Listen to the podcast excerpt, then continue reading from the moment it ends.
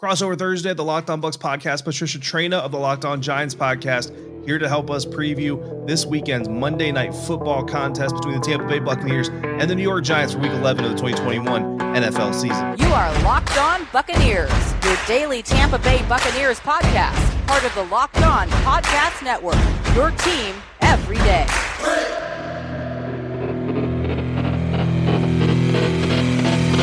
What's up, Bucs Nation? Welcome to today's episode of Locked On Bucs podcast. I'm your host, David Harris. My co-host, Jake Yarcho, off for today's episode. You can find him on Twitter anyway at Yarcho underscore Bucs. I am at D Harrison82, and the show is at Locked On Bucs. Thank you for making this show your first view or your first listen every single day. We are free. We are available on all platforms and on YouTube, wherever you're at. Please click subscribe or follow, leave a rating, leave a review, leave your thoughts and comments on the YouTube videos. Thank you as always for joining us at the Locked On Bucs podcast. Today is crossover Thursday, and for your first listen of the day, we're going to bring in Patricia Traina, the Locked On New York Giants podcast, to help us preview the Week 11 Monday Night Football contest between your Buccaneers and the New York Giants. It's it's it's always a tough matchup, Patricia, whenever the Giants play the Tampa Bay Buccaneers. And I mean, nightmares and PTSD of Matt Gay missing a game winning field goal. And and, and it, it doesn't get much better uh, after that. I mean, I guess statistically and in the win loss column, it gets better. But really, always a tough matchup. And the Buccaneers are, are coming in looking vulnerable to tough matchups. But overall, Patricia, first of all, how are you? Thank you for joining me, of course, uh, as, as we do this every week. Um, what are your overall thoughts with the New York Giants as they currently sit at three and six, but coming off of a win against Las Vegas Raiders? Yeah, the Giants have won two of their last three games before the bye week. The bad news is, though, coming out of the bye, they tended to start off a little slowly. Mm. Now, Tampa Bay is a, a, team, you know, with all due respect, they are the super defending Super Bowl champions, mm. but they're a team that the Giants have played competitively the last couple of times that they've met. Um, even beating uh, Tampa Bay, I think it was Daniel Jones's rookie year. That was the game, his his starting debut and he had a player of the week performance that mm week. So, and then last year um, at MetLife Stadium, as you know, the Bucs just barely held on to a win. I think it came down to a broken up uh, two point uh, conversion attempt by the Giants yeah. that the Bucs broke up. So it's always been competitive. Um, right. I don't know what it is. Maybe it's you know I'd like to say it's the Tom Brady effect, but Tom Brady, you know, he's he's only been in in the last two meetings with the Giants, including this one coming up here. So uh, but yeah, they play each other competitively. I'm not sure why the games are so close all the time, but hey, it makes for interesting football. And I think this Monday night is going to be just as interesting. It definitely makes for interesting football, absolutely. But I think Buccaneers fans, given the current state of, of what's going on in Tampa, can't be very comfortable seeing the Giants come in. They're going to expect a Buccaneers win, a rebound, but we'll see what happens. But you mentioned Daniel Jones, and and I kind of want to start there because we talked earlier in, in the season. Obviously, you know me covering the Washington football team uh, and the two NFC East division rivals fighting off or squaring off. Uh, Washington came out successful in that game, but we talked about it. This is the year. This is the proven season for Daniel Jones. You're either going to show that you are the guy that can lead the Giants uh, into their next era of trying to be one of the best franchises in the NFL, or you're going to show us that we need to move on um, through nine games, you know, three and six. So the record isn't all that great.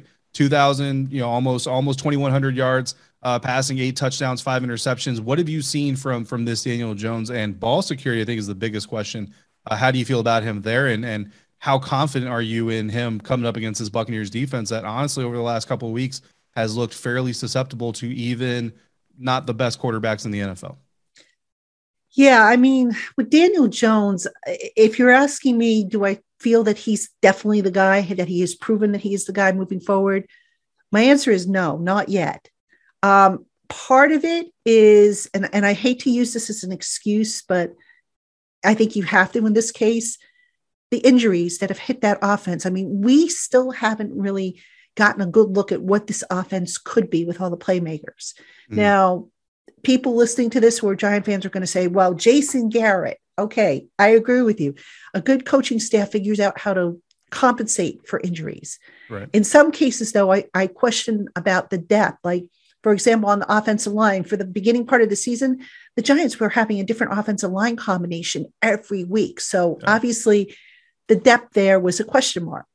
Um, so putting that all together and how that affects Daniel Jones – he's had to work with a different supporting cast and you, you just haven't had that opportunity to build up the chemistry yeah. now there's also been instances where Daniel has been tasked with basically loading the team on his shoulders and carrying them over the finish line. And he's fell short a couple of times. You know, there's been others where he's, you know, valiantly at least made the effort. So it's been up and down and inconsistent with him. Um, he is more comfortable in this offense, but, you know, I, question how comfortable he is uh, behind the current offensive line. Andrew Thomas, their starting left tackle, has been on injured reserve the last three weeks. I don't know if he's going to be ready for Monday night against the Bucs. Um, right now, as we record this, and we're recording this on a Tuesday afternoon, if I had to take a guess, I would say probably not. Mm-hmm. But you just kind of see that Daniel Jones isn't, you know, as comfortable behind the current configuration as he was when Andrew Thomas, their best offensive lineman, by the way, was in there. So the jury's still kind of out with him. And from week to week, it just seems like you never know what you're going to get. It's kind of like a box yeah. of chocolates without a guide, so you don't know what you're going to get. Uh, but hopefully, uh, they have a good plan. You know, the running game has been working for them. They've been using more heavy personnel to beat up, you know, the defense, and uh, hopefully they can make that their bread and butter. Yeah, and you know, Saquon Barkley potentially coming back in this game. I know I, I, read some stuff that said that he probably would have played against the Raiders uh, if it wasn't for a false positive COVID test that kept him out of a couple of practices, and then of course missing about a month uh, before that. Just not a, a, good situation to bring him back in, which I agree with from a, from a personnel management standpoint. And obviously, the Giants got the win, so they're happy with that decision. Uh, Devontae Booker leading the team in rushing uh, a little over midway through the season, which I think is what everybody predicted, right? And everybody predicted Devontae Booker would lead the Giants in rushing. Um, not at all. I was a huge fan of him coming out of Utah, to be honest with you. Ball security was always an issue uh, with him, and, that, and it kind of reared its ugly head when he was with the Denver Broncos. How has he been with the New York Giants, and how has he been this season? uh, in your opinion. Is Saquon going to come back? Would you would you be willing uh, to put out there again on a Tuesday afternoon that Saquon will be back? And if he's not, again, how confident are you in Devontae and even Elijah Penny and their ability to take advantage of a Buccaneers run defense that will probably be missing Vita Vea up front? Yeah, I, I feel good about Saquon being back. Now the question is, is if he does come back, is he going to get a full workload? My right. guess is he won't. All right, because he's he hasn't played in four weeks. And by the way, I didn't think he was going to be back against the Raiders, even if he, he okay. hadn't had the false positives. I, I there was a report on the Monday night game against the Chiefs that he was still experiencing some swelling. So I, I knew right then and there that even if they hadn't gone through that home knuckle drill with the, the false posit- positives, um, that he wouldn't be back. But anyway, the running game is interesting. Um, Devontae Booker and Eli Penny, the fullback who doubles up as a, a tailback, Mm-hmm. The thing that I like about the two of them is they put their foot in the ground and they go. There's no yeah. dancing, there's no hesitation. You know, the hole is there, spotted, boom, through the line. Saquon, sometimes you see him dance a little bit behind the line because he's looking for that big hole that he can exploit for that home run run, if you will. Yeah. Um, where Saquon, I think, has the edge over those other two guys is that get him outside and into space and watch him go. Yeah. Um, but Von, uh, Booker and Eli Penny had benefited, I think, from the Giants using more heavy personnel on offense. They've been using a lot more 12 and 13 personnel. A couple times last week, we saw 23, um, we saw 22. So they have been using, and I don't have the numbers in front of me. It's actually something I'm going to be looking up to do a story on. Mm-hmm. But um, they've been using more heavy personnel, and that kind of fits into, I think, the strengths of what they have. Uh, now, when Barkley comes back again, that doesn't mean they can't that he can't benefit from that.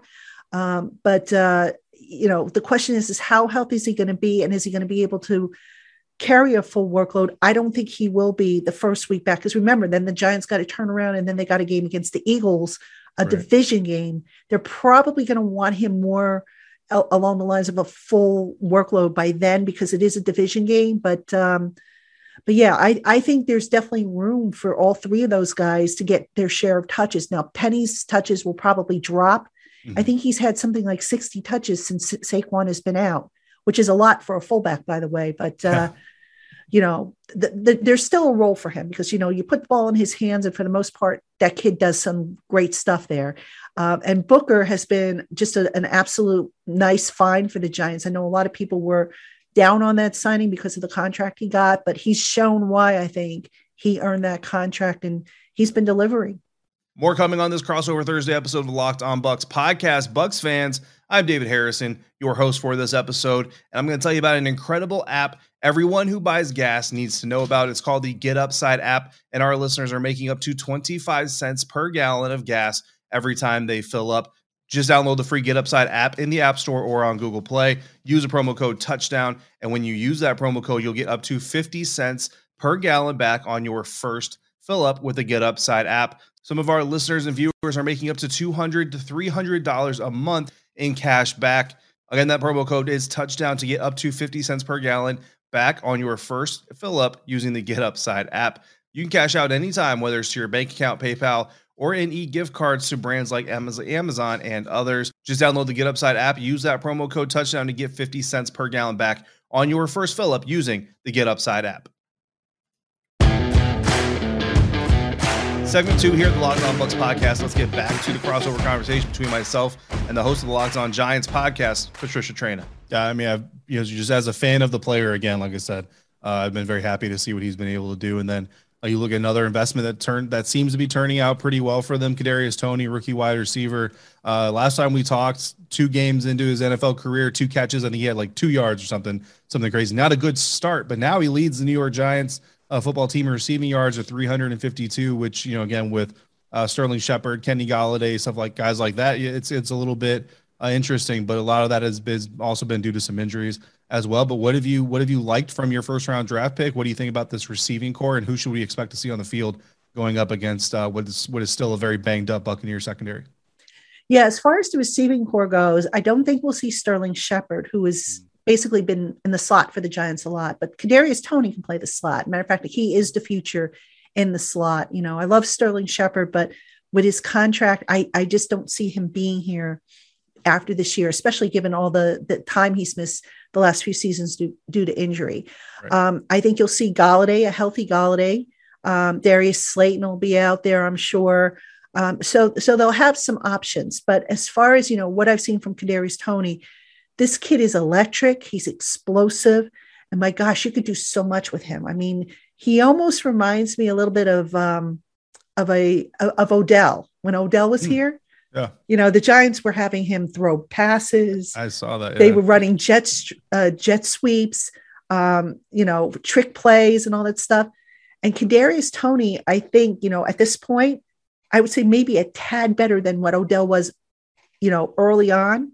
Um, not too much, you know, I'm not trying to take away from Odell and the, and the great player he was when he was here, mm-hmm. but Kadarius Toney, I see a lot of those traits in his game that Odell had. But the difference being is, is I think Kadarius Toney is a little bit more disciplined in his route running, and just you know, when you put the ball in that kid's hands, you pretty much know good things are going to happen. And here's the other thing I love about his game: he's smart.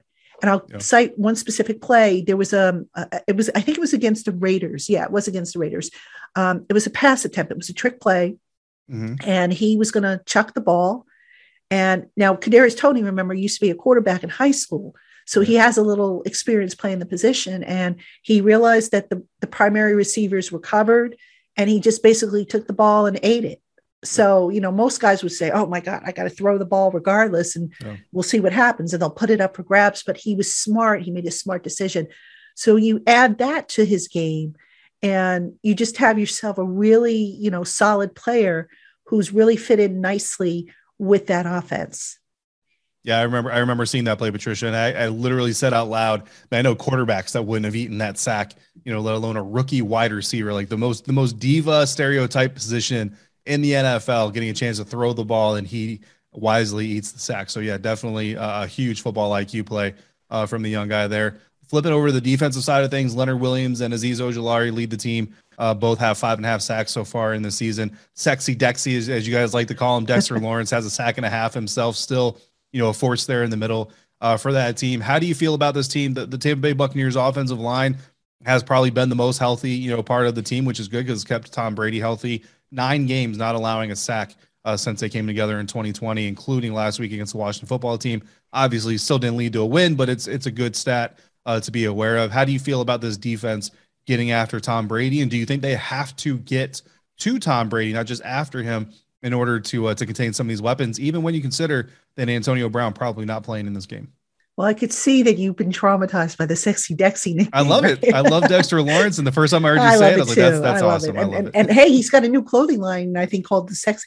I think he uses that that nickname too in his clothing line. I forget what Nice. it's called, but he refers to himself as sexy Dexy. So that's what he wants Yeah. to call himself. Hey, who am I to argue, right? there you go. Um, so yeah, Tom Brady. I mean, the Giants have made a, a living basically harassing him. I mean, we saw it in both Super Bowls how they turned Superman into the average mortal man. Mhm. Um, and, and that's the same with any quarterback. It's not just Tom Brady. Any quarterback, if you harass him and you put the pressure on him and you throw off his internal clock, he's not going to function very well. I don't care how many years of experience he has, how many Super Bowls he's been to, how many Pro Bowls he's been to. He's not going to function.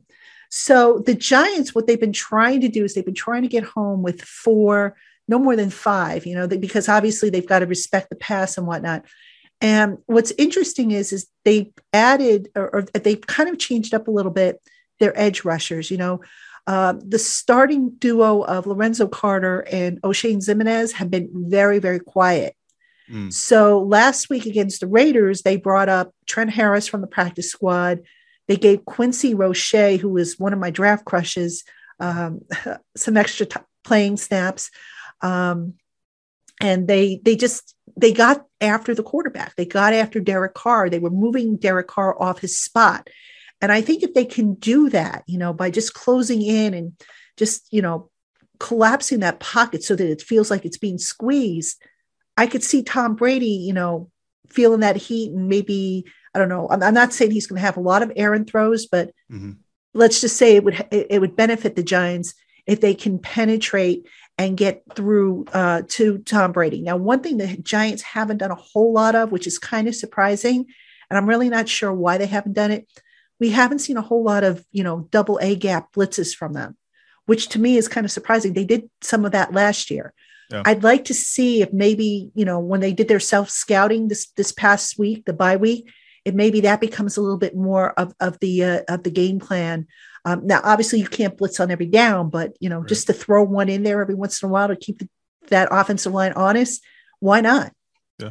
One more segment to go here on Crossover Thursday. David Harrison and Patricia Traina previewing the Tampa Bay Buccaneers versus New York Giants on Monday Night Football in Week 11 of the 2021 NFL season. And we're doing it thanks to our friends over at BetOnline.ag with a whole new updated interface on their desktop or mobile site just in time for the start of the basketball season. There's more props, odds, and lines than ever before, and BetOnline remains your number one spot for basketball and football action this season. Head over to the website today, sign up, and use the promo code locked on to get a 50% welcome bonus on your first deposit. Whether it's basketball, football, hockey, boxing, UFC, or your favorite Vegas casino games, don't wait. Take advantage of all the amazing offers available for the 2021 season.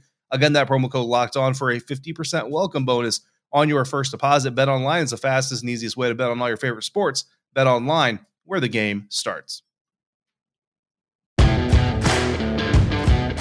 Segment three of this crossover Thursday edition of the Locked On Bucs podcast. David Harrison joined once again by Patricia Traina of the Locked On Giants podcast.